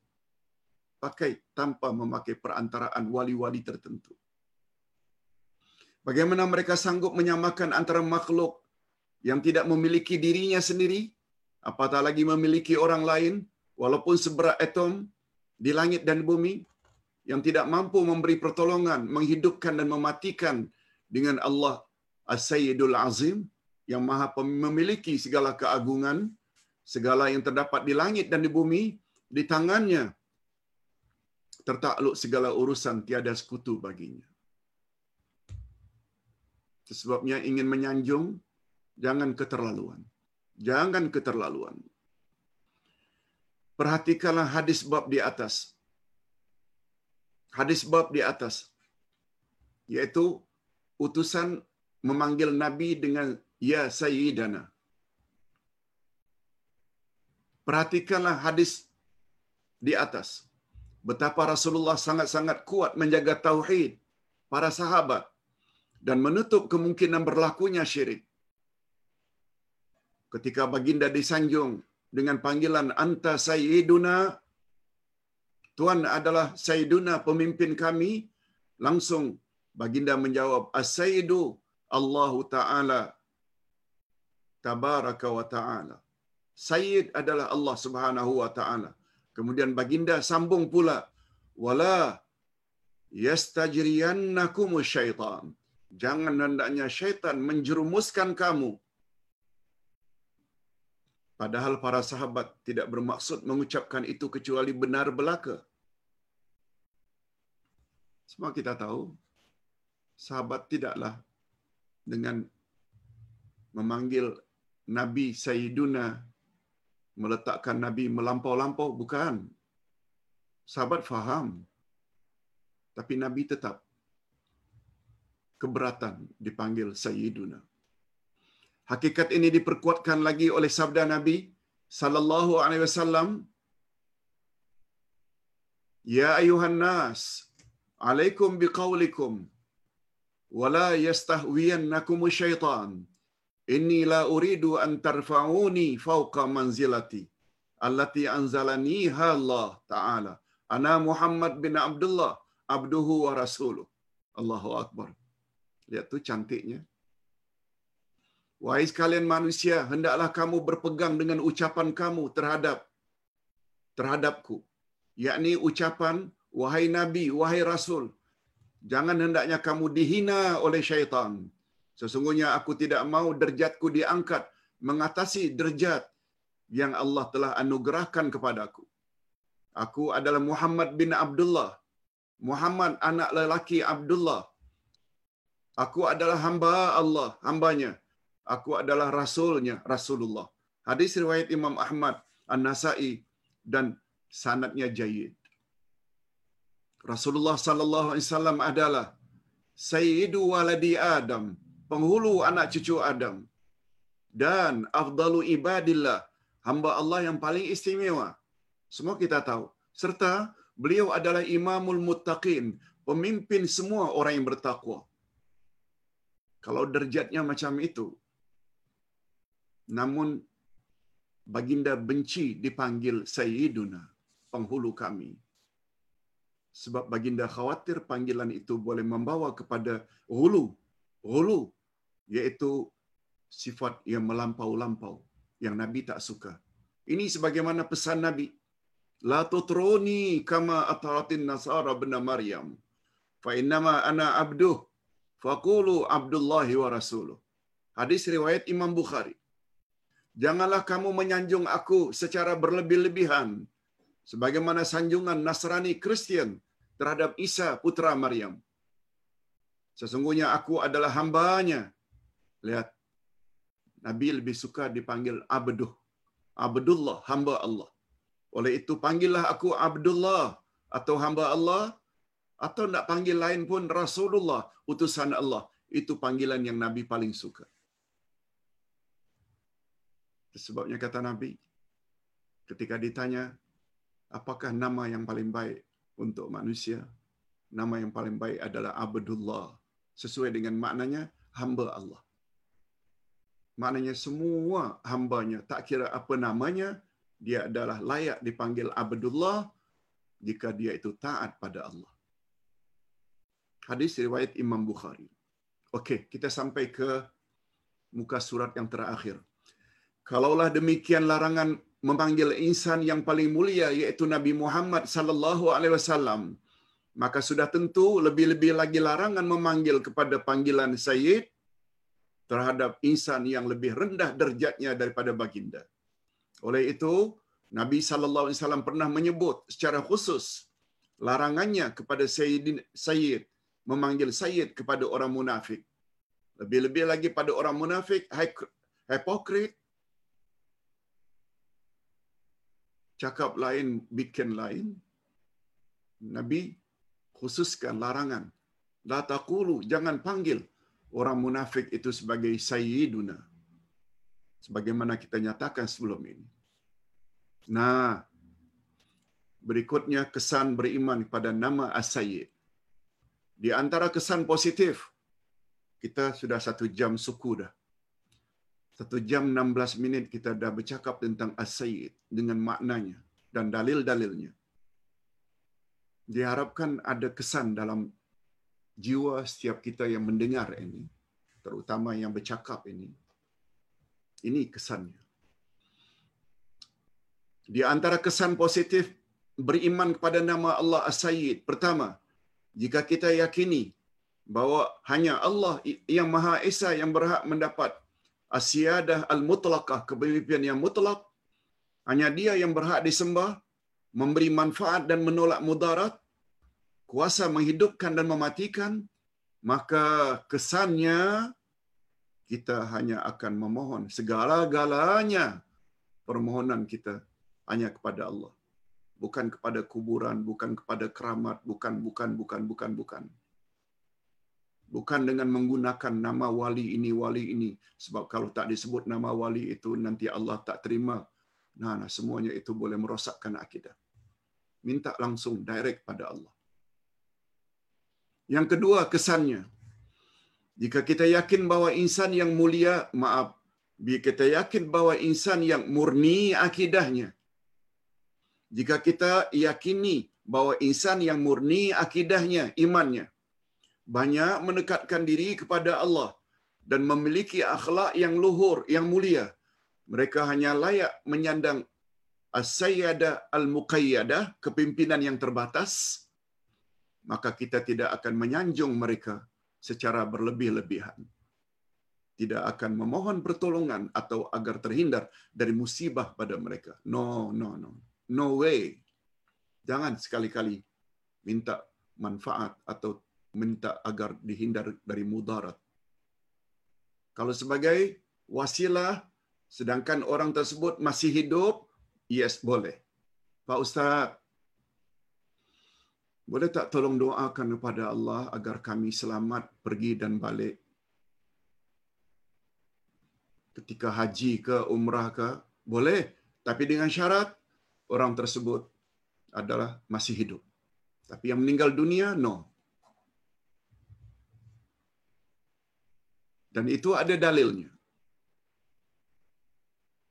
Bukan hanya terhadap orang yang lebih mulia, orang yang lebih rendah dari kita pun boleh kita minta tolong agar mendoakan kita. Buktinya, Sayyidina Umar pernah minta izin pada Nabi di Madinah untuk pergi umrah. Apa kata Nabi? Silakan wahai Umar, walakin la tansani fi du'aik. Silakan pergi umrah. Tapi tolong ya, jangan lupakan daku dalam doamu. Jangan lupakan aku dalam doamu, wahai Umar. Maksudnya, Nabi pun minta Umar agar doakan untuk beliau.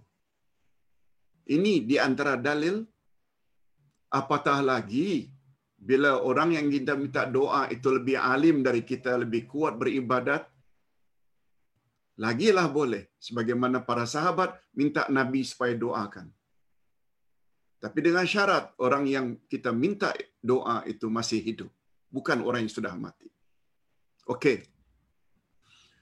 Contoh doa dengan as-sayyid. Di antara contoh doa yang menggunakan nama Allah as-sayyid adalah sebagaimana dalam doa Imam Ahmad ibnu Hanbal rahimahullah terhadap Khalifah Ma'mun bin Harun. Beliau berdoa kepada Allah dengan doa ini.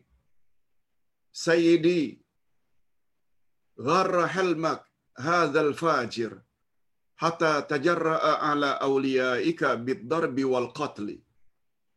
Allahumma in Allahumma fa illam yakunil Qur'anu kalamak ghaira makhluqin fakfina mu'nata. Wahai sayyidku, maksudnya Allah. Ya sayyidi. Wahai sayyidku. Orang Arab ya, bila berdoa, kadang-kadang ya itu disebut, kadang-kadang ya itu tidak disebut. Seperti Rabbana. Rabbana sebenarnya ya Rabbana asalnya. Tapi disingkat Rabbana. Ya tidak disebut. Mahzuf. Itu kaedah dalam bahasa. Wahai Sayyidku, yaitu Allah, kelembutanmu telah diusik oleh penguasa yang jahat ini. Kelembutanmu, helmuk, yaitu santunanmu telah diusik, diganggu oleh penguasa yang zalim ini. Yang jahat ini. Sehingga dia berani menyakiti para walimu dengan dipukul dan dibunuh. Ya Allah, jika Al-Quran adalah kalam engkau, bukan makhluk, maka hindarkanlah kami dari keburukan penguasa yang jahat ini. Mungkin kita tak faham sangat dengan doa Imam Ahmad ini. Penjelasannya ini. Khalifah Ma'mun bin Harun pada zaman pemerintahannya telah membela kaum Mu'tazilah. Mu'tazilah ini hari ini kaum liberal yang banyak gunakan akal. Raja atau Khalifah Ma'mun bin Harun Ar-Rashid ini, ini anak Harun Ar-Rashid, zaman pemerintahannya dia backing, dia protect golongan Mu'tazilah. Yang mengatakan bahawa Al-Quran itu makhluk. Quran itu bukan kalamullah. Dia bela orang Mu'tazilah. Sedangkan akidah ahlu sunnah wal jamaah pula menentukan atau menetapkan bahawa Al-Quran adalah firman Allah. Kalau firman Allah maknanya kalam Allah. Kalau kalam Allah maknanya bukan makhluk. Di mana Allah itu bersifat kalam. Berbicara dengan sebenarnya atau berfirman. Lalu Nabi Muhammad, maaf, Imam Ahmad Ibn Hanbal minta supaya Allah Subhanahu wa taala supaya Allah Subhanahu wa taala supaya beliau dilindungi atau dihindari dari penguasa yang jahat itu. Penguasa yang jahat itu adalah Khalifah Ma'mun bin Harun. Mudah-mudahan penyampaian kita satu jam 24 minit ini adalah ada juga manfaatnya. Ustaz sampaikan di sini dulu segala yang baik datangnya daripada Allah jika ada kesilapan itu dari kekurangan ustaz sendiri. Wabillahi taufik wal hidayah.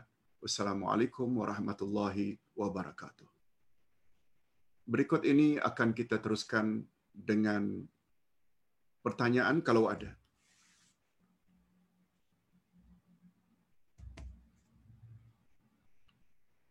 Iya, di sini ada lima pertanyaan. Norma Ja'far. Assalamualaikum Ustaz. Bolehkah kita gunakan panggilan Tuan Sayyid seperti mana lazimnya sekarang? Tak salah. Puan Norma, kita panggil Sayyiduna, Tuan kami, penghulu kami, atau Tuan Sayyid,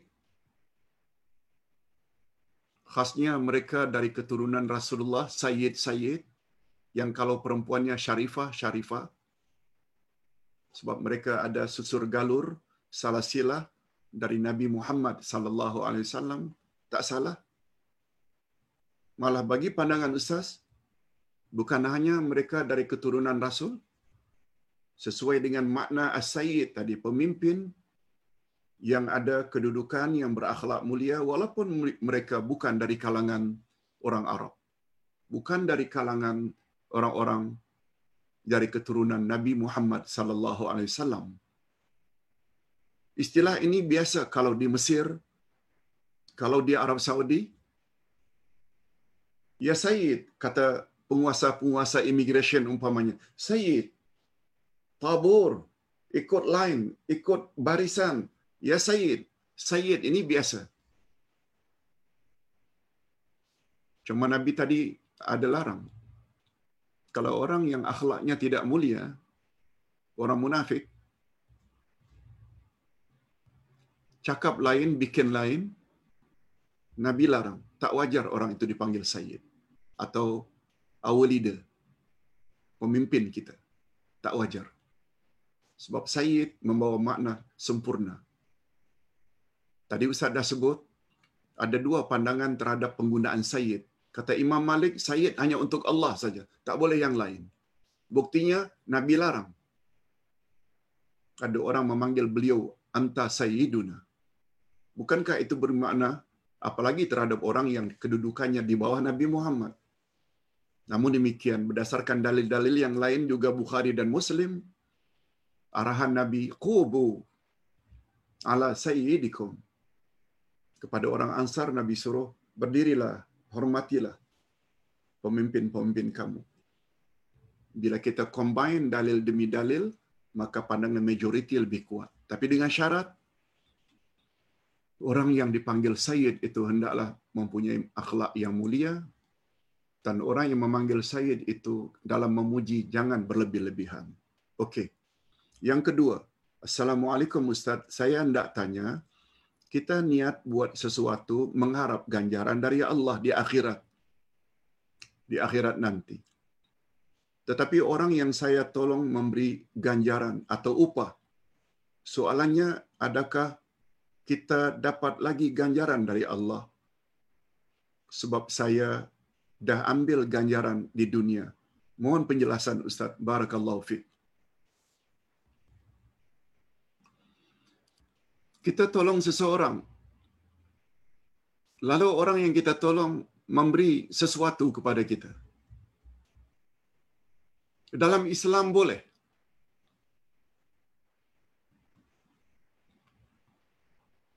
Dalam Islam boleh.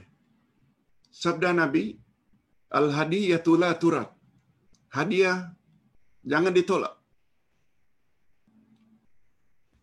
Seorang sahabat pernah pergi musafir di padang pasir di satu perkampungan ketua kampung itu sakit.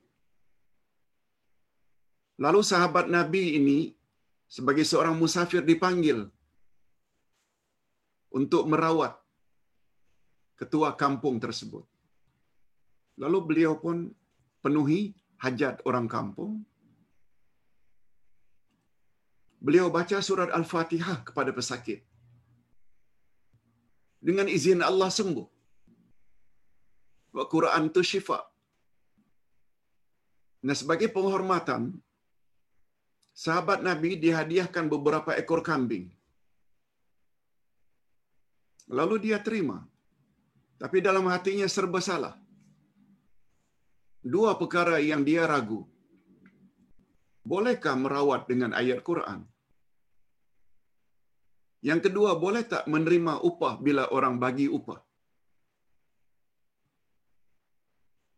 Lalu dia balik, dibawanya kambing tersebut, jumpa Nabi. Apa kata beliau? Ya Rasulullah, saya telah musafir di satu tempat ada orang sakit. Lalu saya diminta tolong mengobatinya. Saya hanya baca Al-Fatihah kepada pesakit. Dengan izin Allah sembuh. Ekoran daripada itu saya diberi hadiah. Beberapa ekor kambing. Berapa ekor, beberapa ekor kambing. Pertanyaan saya, bolehkah saya merawat dengan Al-Quran? Yang kedua, boleh tak saya terima upah tersebut? Halalkah saya makan? Coba dengar apa jawaban Nabi. Singkat saja. Sayang betul aku tidak ikut kamu. Kalau tidak aku juga dapat bahagian kambing.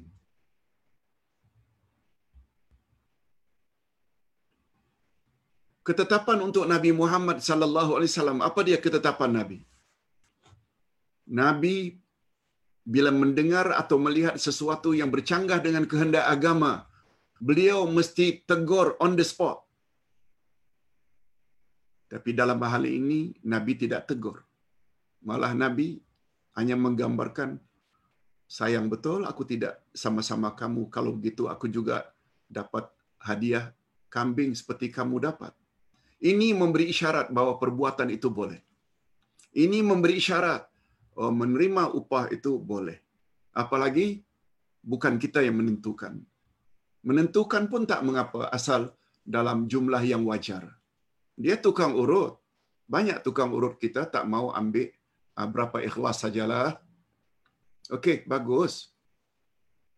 Tapi kita bagi juga, tak salah. Hatta dia letakkan, saya kalau mengurut ini, saya minta upah RM20, RM50. Juga tak mengapa, sebab itu jasa. Sebagai tanda terima kasih orang tersebut yang telah dibantu, lalu dia bagi kita sesuatu. Kita boleh terima dan sifat orang yang dibantu itu memberi sesuatu kepada orang yang telah berjasa membantunya juga sifat yang mulia. Coba dengar apa kata Nabi. Malam yashkurin nas lam yashkurillah. Hadis ini dulu-dulu banyak ditulis di signboard-signboard di jalan-jalan di Malaysia. Khasnya di negeri-negeri tertentu. Apa makna hadis itu? Malam yashkurin nas lam yashkurillah. Siapa yang tidak pandai bersyukur kepada sesama manusia, bermakna dia tidak pandai bersyukur pada Allah. Jadi kita perlu terima kasih kepada sesama manusia yang beri kita sepinggan kuih, beri kita semangkuk lauk yang bantu kita ini dan itu. Ucap terima kasih, terima kasih. Sebagaimana sungguh banyak yang tertulis ustaz kalau dah selesai ceramah macam ini ustaz tengok balik komen daripada para jemaah. Terima kasih ustaz. Terima kasih ustaz. Pencerahan hari ini kami faham. Terima kasih ustaz yang bawa bab akidah. Rupanya begitu pentingnya masalah akidah. Tidak boleh terlibat syirik. Terima kasih ustaz. Sekedar macam itu tak jadi masalah. Dan kita yang menerima ucap terima kasih jangan riak. Itu saja. Itu wajar sebab kata nabi siapa yang terima kasih tidak berterima kasih kepada sama manusia yang telah berjasa sama dengan dia tidak berterima kasih pada Allah. Terutama orang yang paling kita perlu berterima kasih pertama sekali dari kalangan insan Nabi Muhammad. Yang kedua mak bapak. Terima kasih. Itu sebabnya mak bapak kita perlu berbuat ihsan. Yang ketiga safar otai safar kita dilarang ucapkan perkataan sayyidina dalam tahiyat salat. Begitukah Ustaz? Okey. Sedikit penjelasan. Ketika turun ayat 56 surat Al-Ahzab. Inna Allah wa malaikatahu yusalluna ala nabi. Ya ayuhalladzina amanu sallu alaihi wa sallimu taslima. Sesungguhnya Allah dan para malaikat bersalawat ke atas Nabi. Oleh sebab itu hendaklah kamu, hai orang-orang beriman, bersalawatlah dan beri salamlah pada Nabi. Allah suruh kita bersalawat dan memberi salam pada Nabi. Hmm. Ayat 56 Az-Zariyat.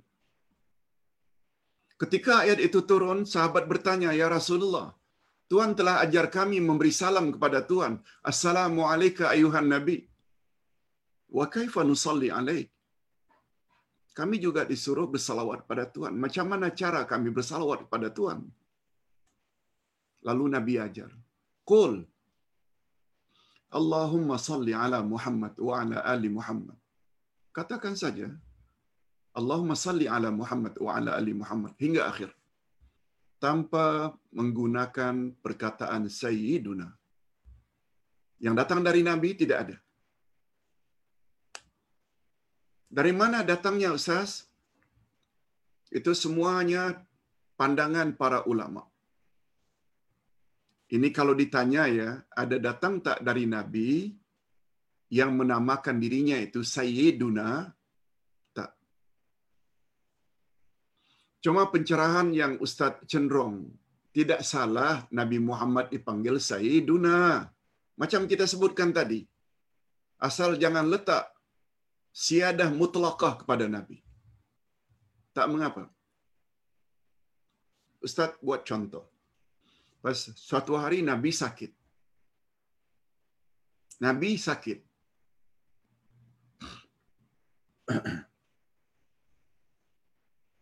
Padahal rumah Nabi dengan Masjid Nabawi sebelah saja. Waktu itu salat subuh. Lalu Bilal setelah azan, Tunggu punya tunggu, Nabi tak keluar-keluar, minta Abu Bakar untuk jadi imam. Pengganti Nabi. Sebab Nabi sakit. Abu Bakar menolak. Jangan. Tunggu Nabi. Tak lama kemudian, diminta lagi Abu Bakar oleh Bilal. Kita dah sebut tadi. Kata Umar bin Khattab, Abu Bakar itu Sayyiduna. Dia telah memerdekakan Sayyidana. Hamba kami iaitu Bilal.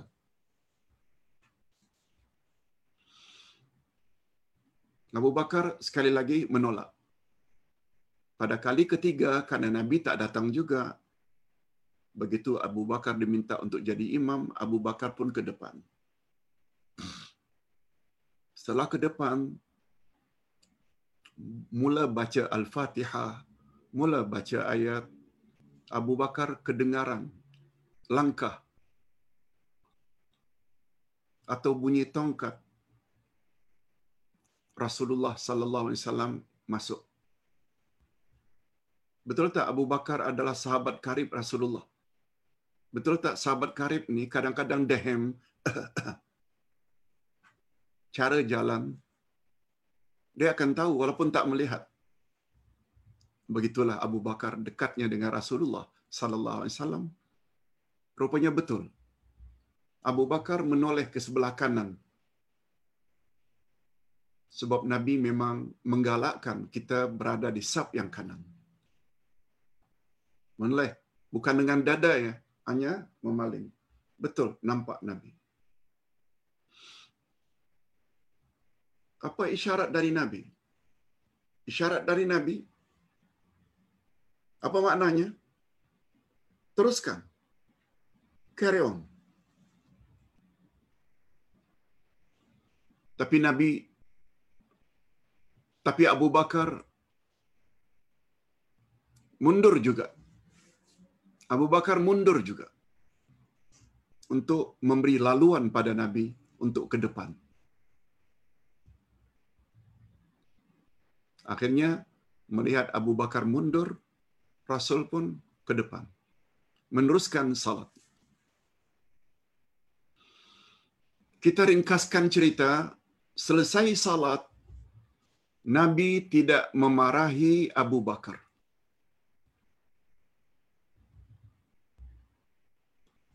Kesimpulan kata para ulama, istilah Nabi teruskan. Betul tak itu membawa makna arahan? Betul tak itu membawa makna perintah? Mundurnya Abu Bakar ke belakang niatnya menghormati Rasul. Menghormati baginda sallallahu alaihi wasallam.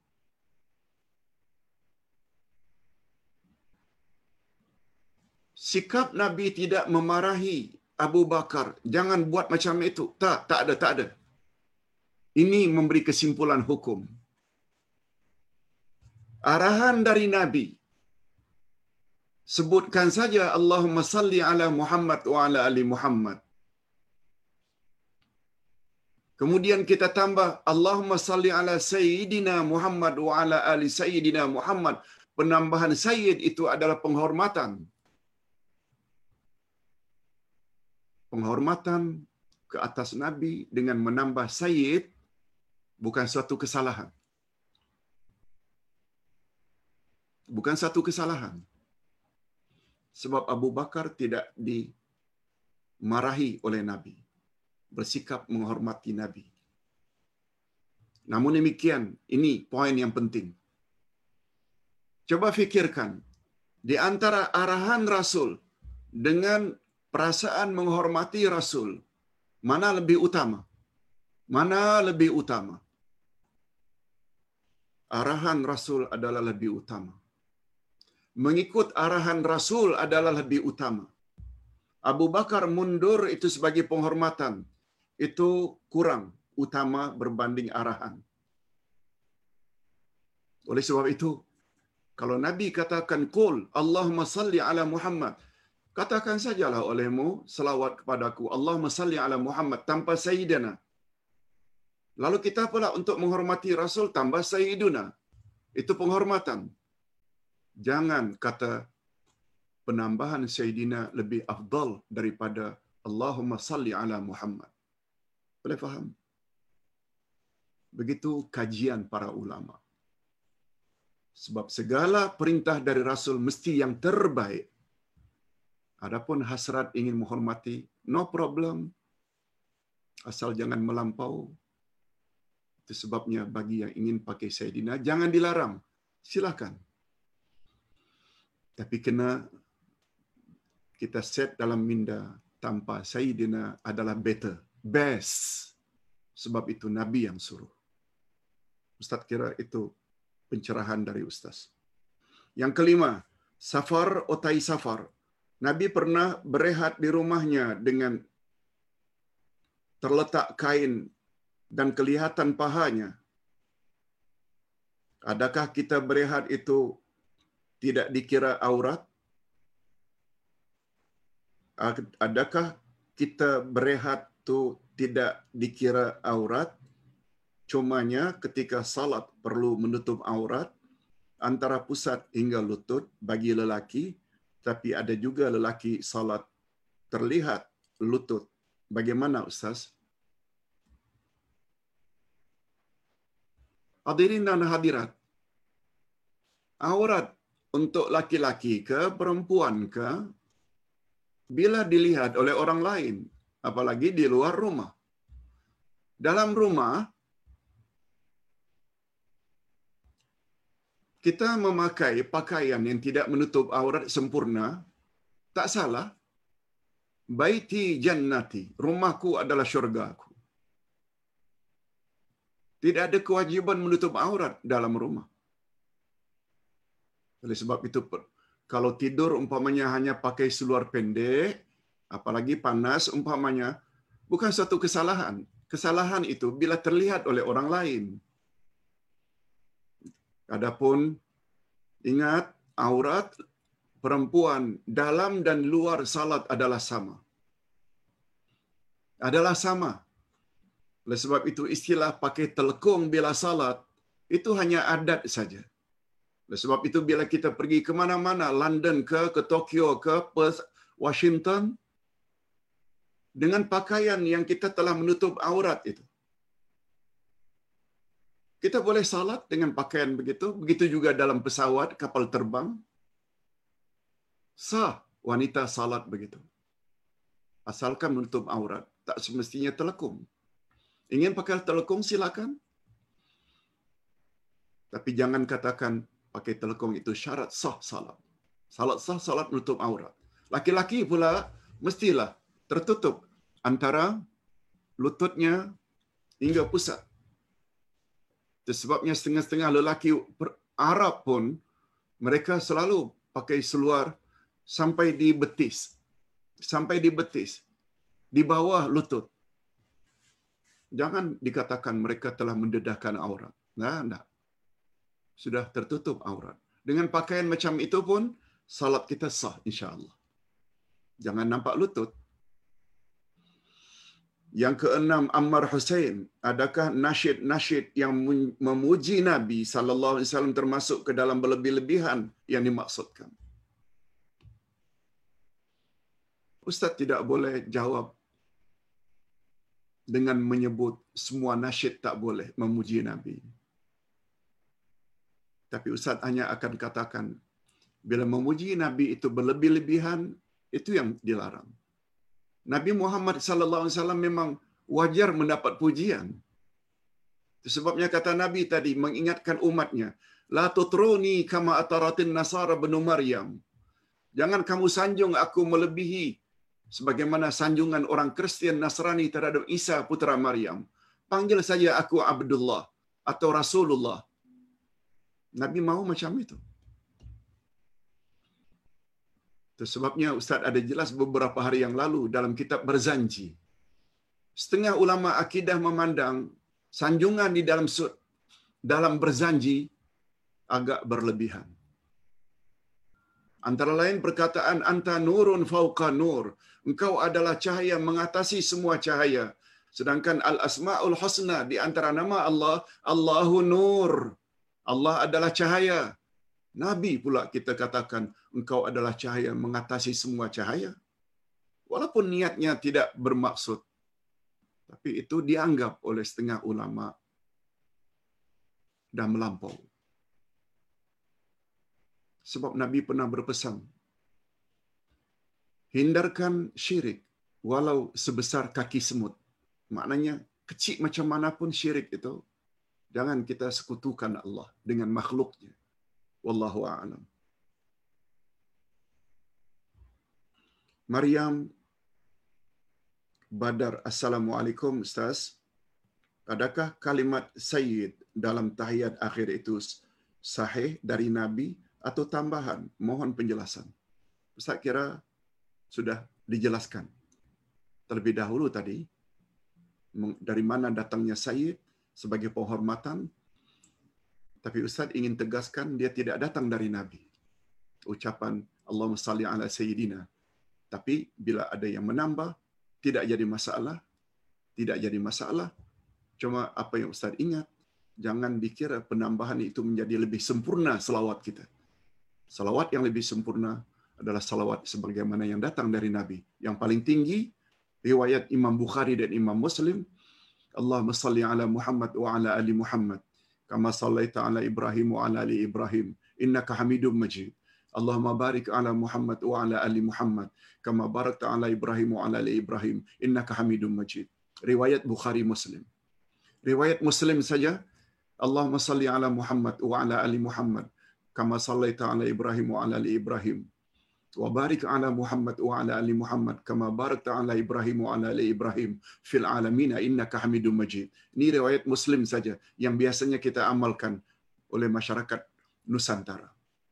Coba lihat kedua-dua hadis sahih itu tidak ada kata-kata sayyid. Namun demikian penambahan tak mengapa. Cuma perlu dipahami tidak salah namun jangan mendakwa penambahan sayyidina itu menjadi lebih afdal sebab itu tidak datang dari Nabi sallallahu alaihi wasallam. Yang ke-8 terakhir. Muhammad Tayyib Yusuf. Assalamualaikum Uday. Mohon pencerahan penggunaan Sayyiduna di dalam tahiyat akhir. Allahu Akbar. Sama. Ya, mungkin saja sama sebab antara Muhammad Tayyib, Maryam Badar dan Safar Otai Safar bukan berada di tempat yang sama. Semuanya berbeza. Jadi ternyata mereka tu tanya persoalan-persoalan yang sama. Ustaz tadi ketika akan memulai nama Allah Sayyid, memang dah agak dah. Pertanyaan ini akan muncul. Sebabnya Ustaz jawab walaupun tidak sempurna sangat tapi dengan buat contoh tadi Rasulullah diganti oleh Abu Bakar, Abu Bakar mundur, itu boleh menolong kita dalam memahami